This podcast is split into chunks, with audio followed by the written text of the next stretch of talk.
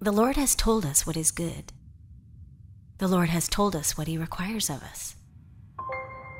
Do you see? To act justly, to love mercy, to walk humbly with God. Do you see justice? A world where all are equal, a backwards kingdom where the last are first, and the heavy hand has been lifted off the oppressed. Do you see mercy? Are the bellies of the hungry fed?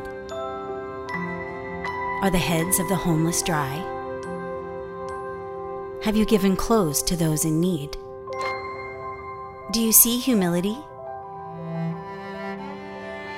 For when it is found, there your light shall break and appear like the early morning sun. Your righteousness will go before you, and you will rest in God's glory. This Christmas season, do you see? Well, I'd like to say a very Merry Christmas to you. And I want to say, just before we get going here, uh, thank you to all of you who have participated in the gift of grub. Many of you have brought uh, non perishable food items that we'll be donating to our food banks here in Bellingham and in Ferndale. We threw out a challenge to our church this year for everybody in our church to lose five pounds before Christmas, and that was five pounds of, of food, not uh, other pounds. And so many of you did that, and I just want to thank you uh, for, for participating in that and being able to uh, bless our community with that. Hey, there's a, um, a reality, a, a, societal reality that has been a part of humanity for literally thousands of years. And, and the reality of it kind of took a step up with the, uh, with the invention of the printing press. And as the media grew, this reality grew. And then with the uh, onset of the internet, it took another step up. And more recently, with social media, it's reached all new heights. And this is last year at an unprecedented level, especially in, in the realm of Facebook. This phenomena went to just heights we'd never even imagined. What I'm talking about is fake news.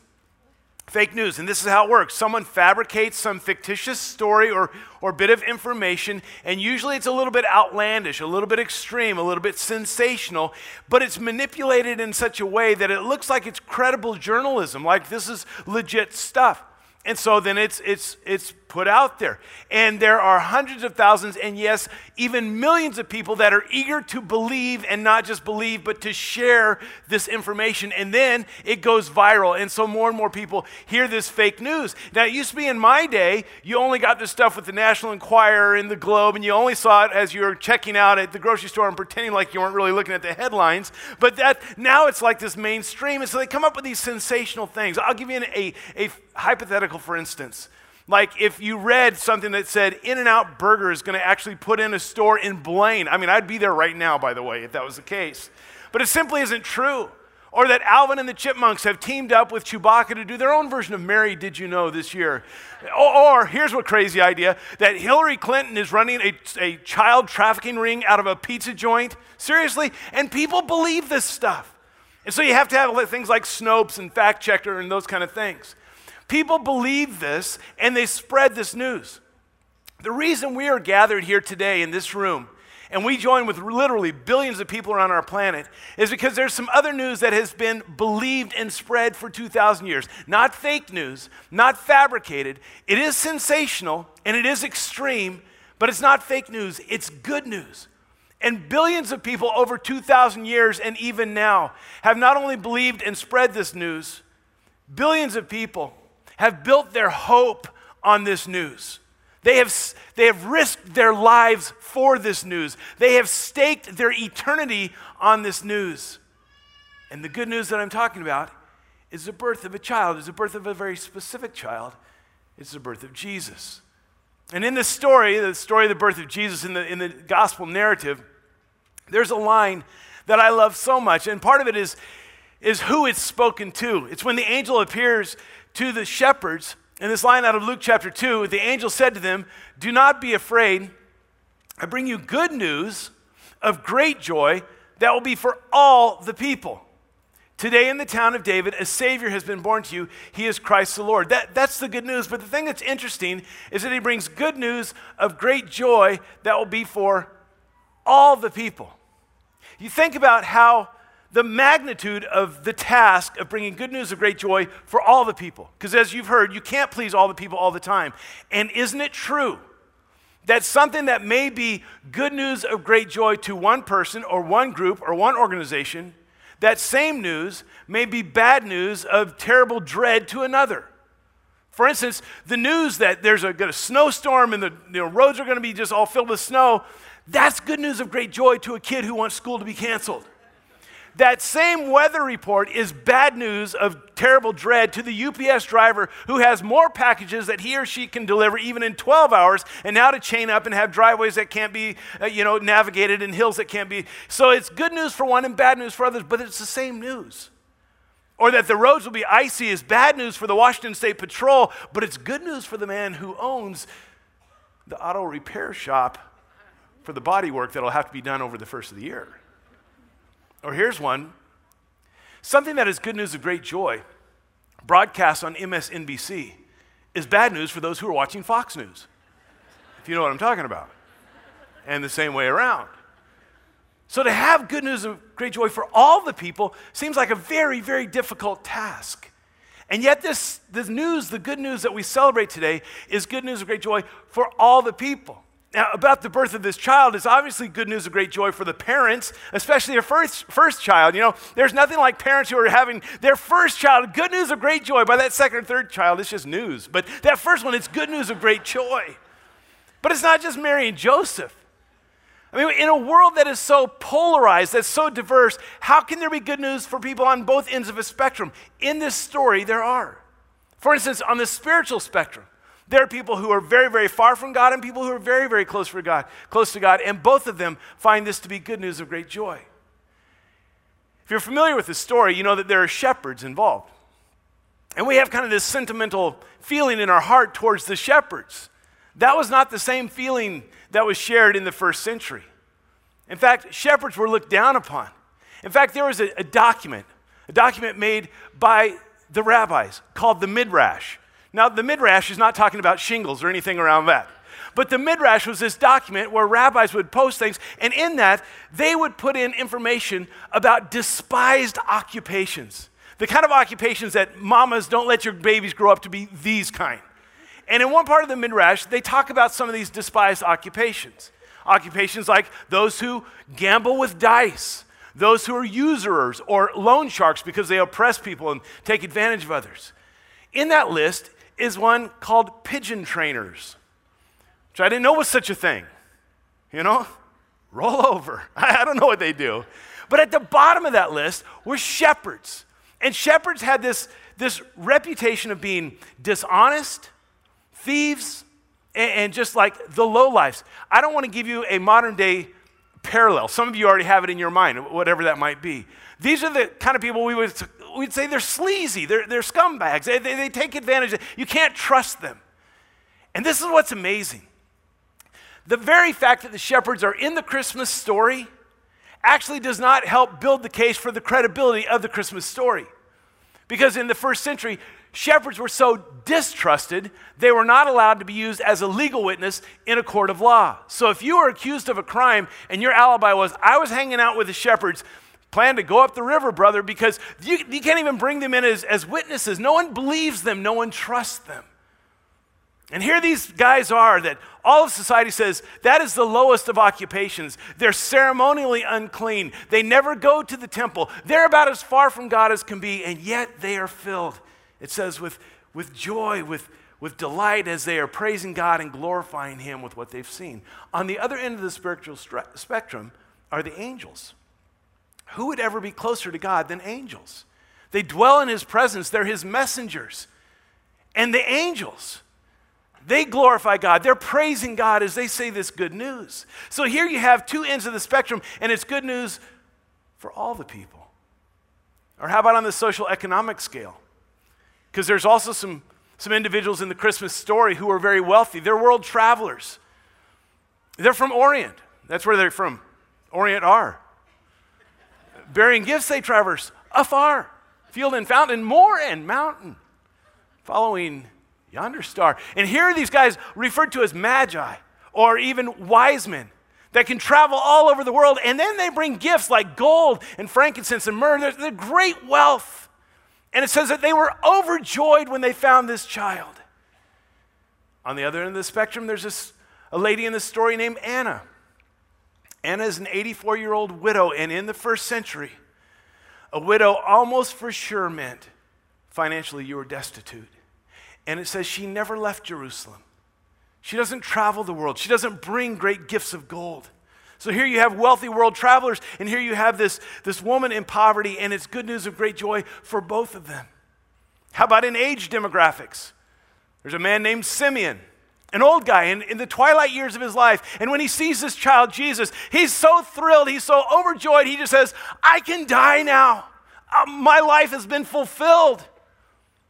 And in this story, when Mary goes to see her relative Elizabeth, Elizabeth is carrying a child, John the Baptist. And she, when he, she comes in, it says that the baby leaped for joy in her womb, this in utero gymnastics with joy. So here you have this old man that says, Jesus is here, I can die. And this little baby that's saying, Jesus is here, I can be born. Both ends of the spectrum. Whether you're close to God or far from God, or anywhere in between, this is good news of great joy. Whether you're a wealthy world traveler or filled with poverty, or anywhere in between, this is good news of great joy. Whether you're in your dying breaths or just starting your life, or anywhere in between, this is good news of great joy, even today. You see, this story that we celebrate, the reason we gather, the good news that we believe in spread, is that it doesn't matter what your race, what your nationality, it doesn't matter what your age is, doesn't matter what your gender is, doesn't matter your orientation, your education, or your political affiliation. It doesn't matter. It's good news of great joy for all the people. And that's why we celebrate. Several years ago, there was a survey taken in America asking Americans, what are the words that you long to hear? You know, like, what are your fra- favorite phrases that you hear in life? And the top three, the first two you would expect. You know, I love you, you would expect that. We want that. And I forgive you. That, that, that makes sense. Those would be the top two phrases that people long to hear. The third one was a bit of a shocker. These are what Americans long to hear most I love you, I forgive you, supper's ready. And as I read that survey, I thought, well, of course, because it doesn't matter who you are, those are good news words. I mean, that's like I don't care about your age or what you believe or, or what you've done or how much you make. Those, everyone wants to hear those words. I love you. I forgive you. Supper's ready. And so then I begin to think, you know, that really is the summation of the Christmas story. That's the very thing that God says. That's why it's good news for all of us. Of course, He says, I love you. Christmas says, I love you. And in our world that's so torn with, with war and dissension and tension and anger and fighting, we want love. And probably the best known Bible verse in all of Scripture points out how Christmas says, I love you. In John 3:16, so familiar, says, For God so loved, He loved the world, that He gave His one and only Son, that whoever believes in Him shall not perish, but have eternal life. It was God's love that motivated this. That was, and it wasn't just words. He doesn't just say, I, I love you. He says, Let me demonstrate it. Let me tell you how I will express my love. The very heart of love is to give, and the very heart of our God is that He is a giver. So many times people get this idea that God just wants to take things away from me. Listen, God gives and gives and gives. The fact that you're alive today is a gift from God. That your heart is beating, that you can draw another breath, that you woke up to new mercies today, gifts from God. That you have joy in your life and family and friends, that you can experience beauty and music and wonder of this world, gifts from God. And then it's almost as if He says, And I'm going to wait because my best gift, my biggest gift, my most lavish gift is my own son. And I want to give that because I love, I love the world. This is good news for everybody. I will give my son. And the son says, will bring life. That's what I give. Isaiah, 700 years before Jesus was born, said, For unto you a child is born, unto you a son is given. It's because of God's love, not just for the world, but if every one of us sitting in this room, that he would give his son. And it wasn't this you know, I, I give my son to make things horrible. It's just the opposite. Fact, in Corinthians it says, Thanks be to God for his indescribable gift. The greatest gift ever that he gives his son because he loves us. And he gives us his son not so that his son can, can punish us or condemn us.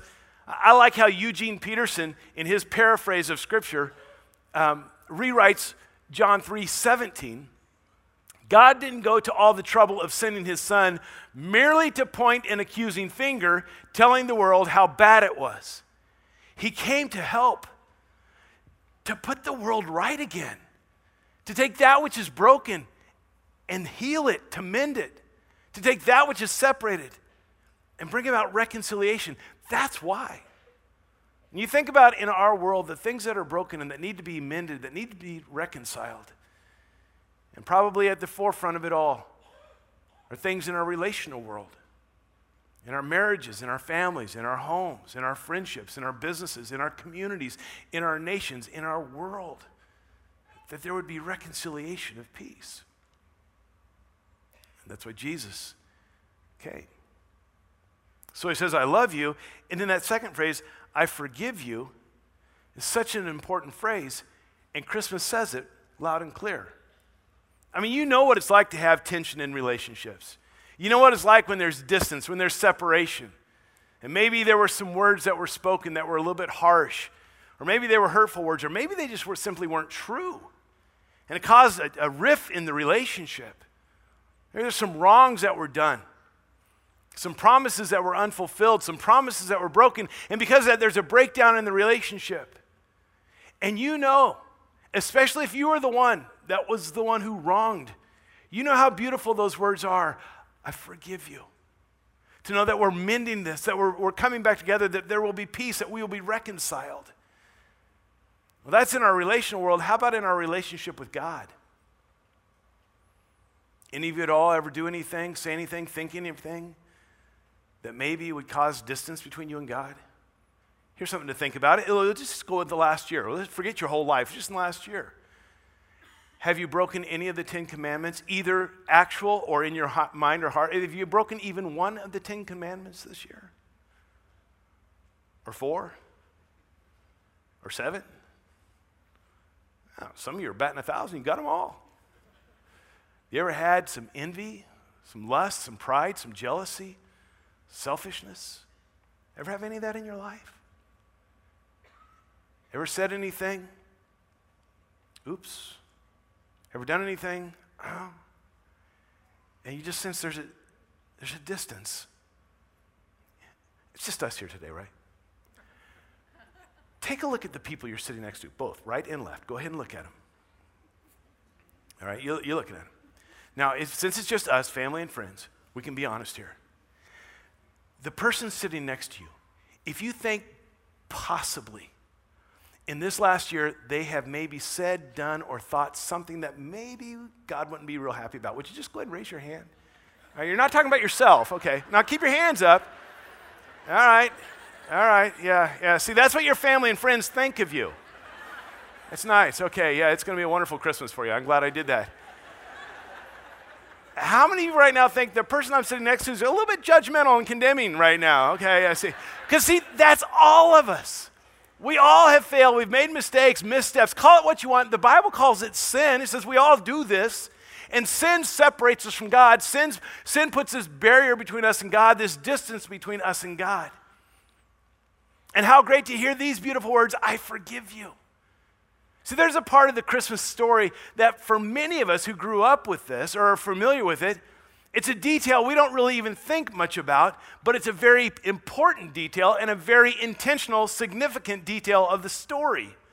It's the actual name of this baby that's being born. When you think about it, here's Mary and Joseph, and they're filled with joy. They're going to have this baby boy, and they're sitting around thinking, well, what should we name him? What should we name him? You can imagine Joseph saying, well, they're going to be telling this story in Sunday school. Let's give the Sunday school an answer. Jesus. Okay, that's not how they came up with the answer.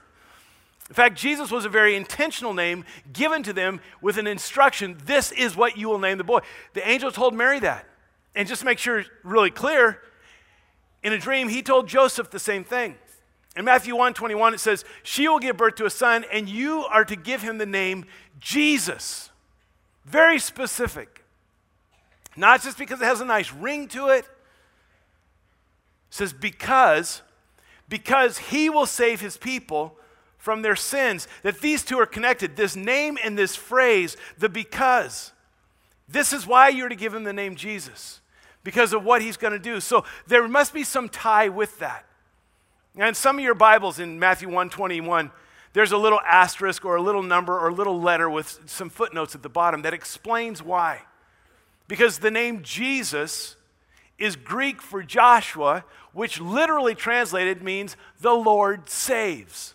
Not the Lord condemns, the Lord judges, the Lord punishes, the Lord reprimands. No, the Lord saves. See, Jesus' name is a message of good news in and of itself.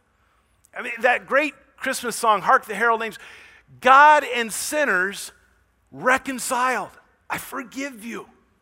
Something powerful about that name, Jesus, because Jesus will save his people from their sins.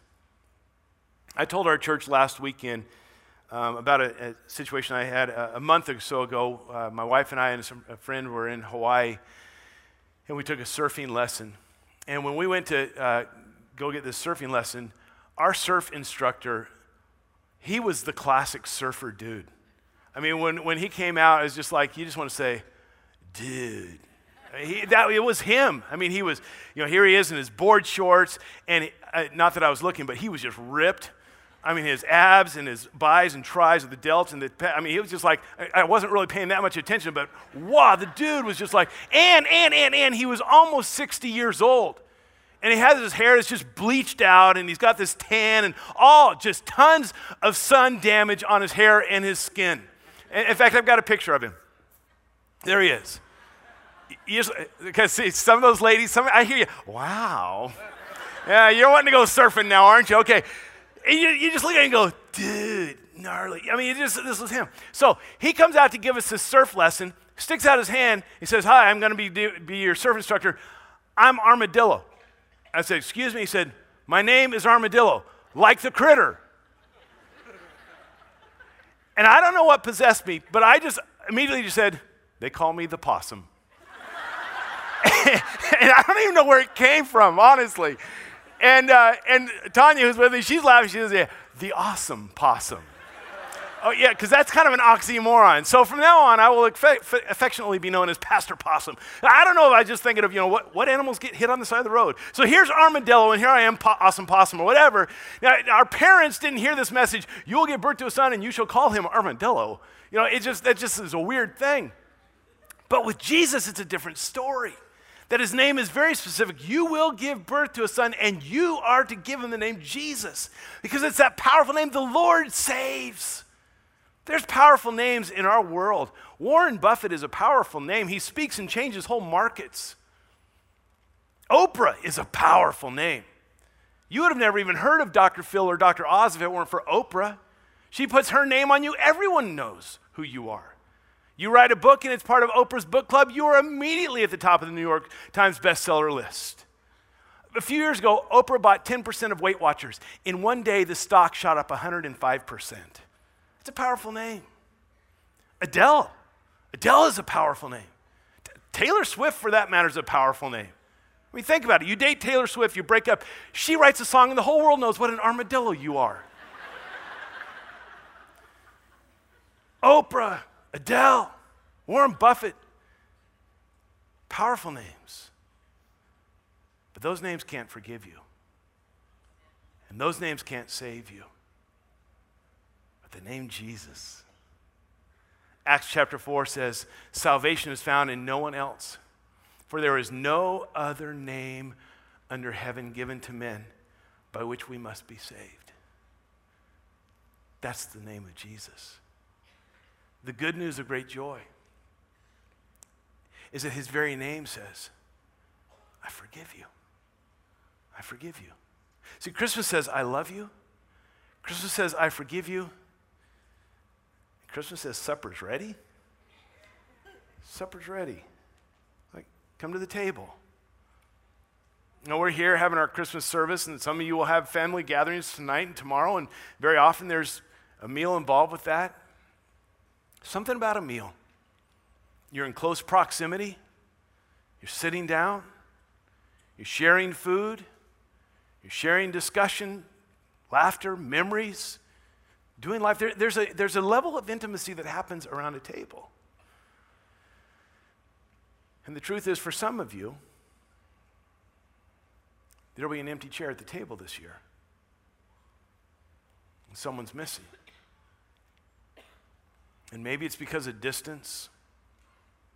They're deployed, can't come home this Christmas. Maybe it's because of death. They've gone on this year. Maybe it's because of some of the tension we talked about relationally and they've just chosen not to or they're not invited. Something's missing at the table. For some of you, there'll be people at the table you wish weren't there. That sister in law, hello, drama. That creepy uncle, ugh. You just want to use hand sanitizer after you're done with him. You kind of hope they sit at the other end of the table. You know, I'll be down here, but you, they have to be at that end of the table. For some of you, you have a kids' table where you quarantine all the germ carriers. They're not invited to the healthy parents' table. Just keep them at the kids' table.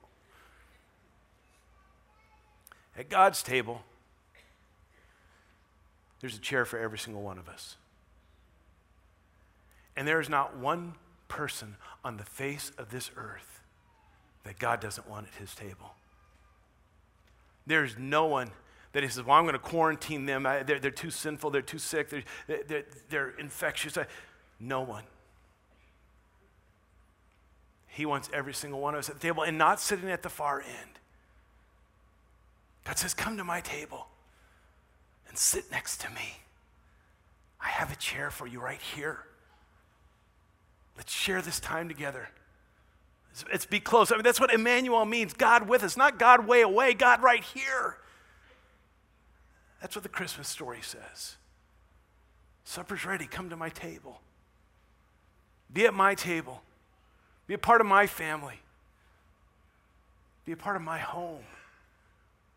And Jesus said this If anyone loves me, he will obey my teachings. My Father will love him, and we will come to him and make our home with him.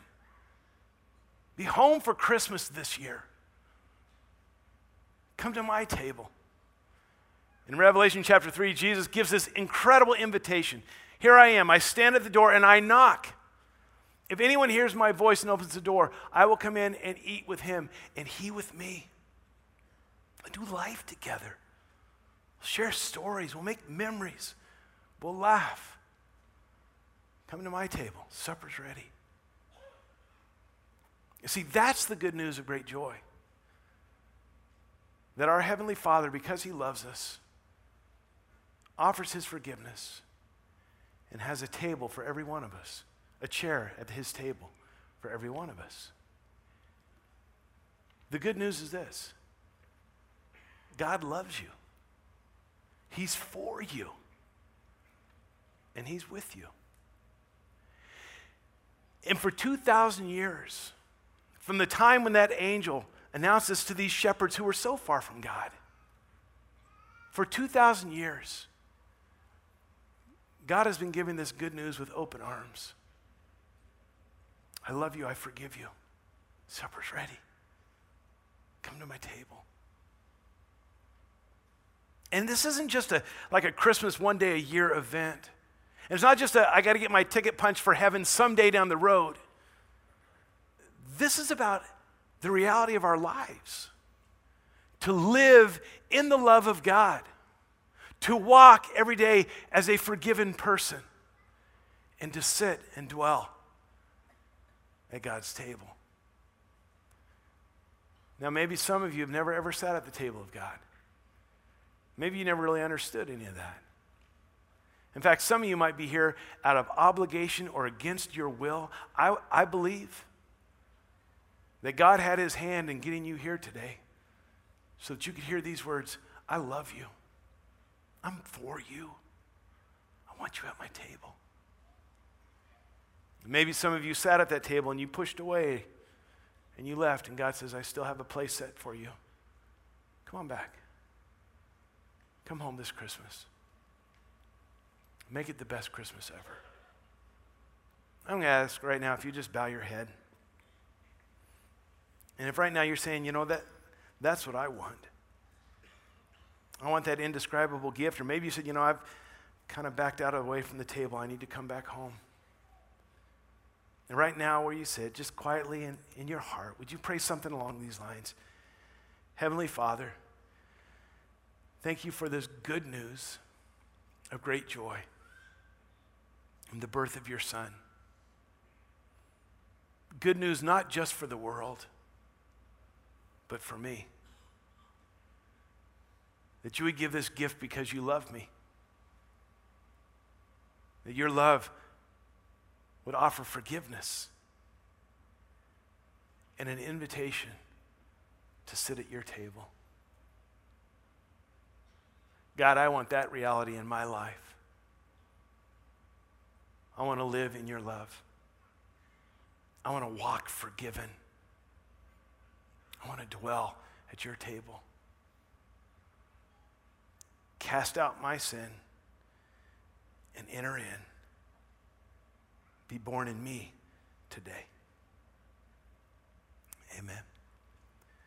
Listen, if, we, if you prayed that prayer, and there's nothing magical about those words, it's, it's the direction of your heart. That's what God most wants. If you prayed that prayer, it's not just an event, it's the new reality of your life.